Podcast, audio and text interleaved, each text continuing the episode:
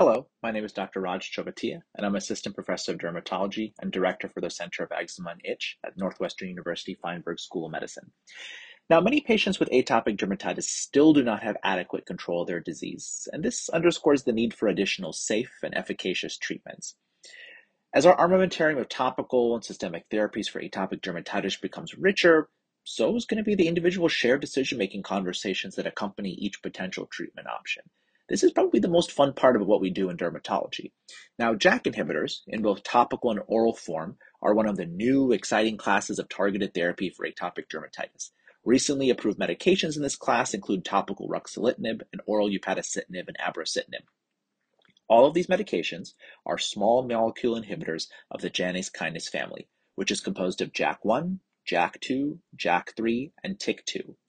Each molecule shows slightly different selectivity for each of the four JAK proteins based on preclinical studies.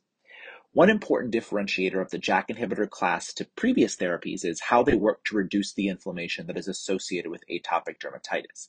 Biologic medications like dupilumab are composed of antibodies that bind to and block specific receptors on the outside of the cell, thus preventing cytokines from communicating pro inflammatory signals.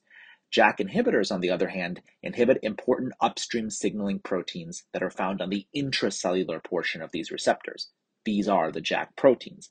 Now, the JAK proteins bind in different combinations to a variety of different receptors and essentially function to link the information on the outside of the cell to changes in transcription on the inside of the cell.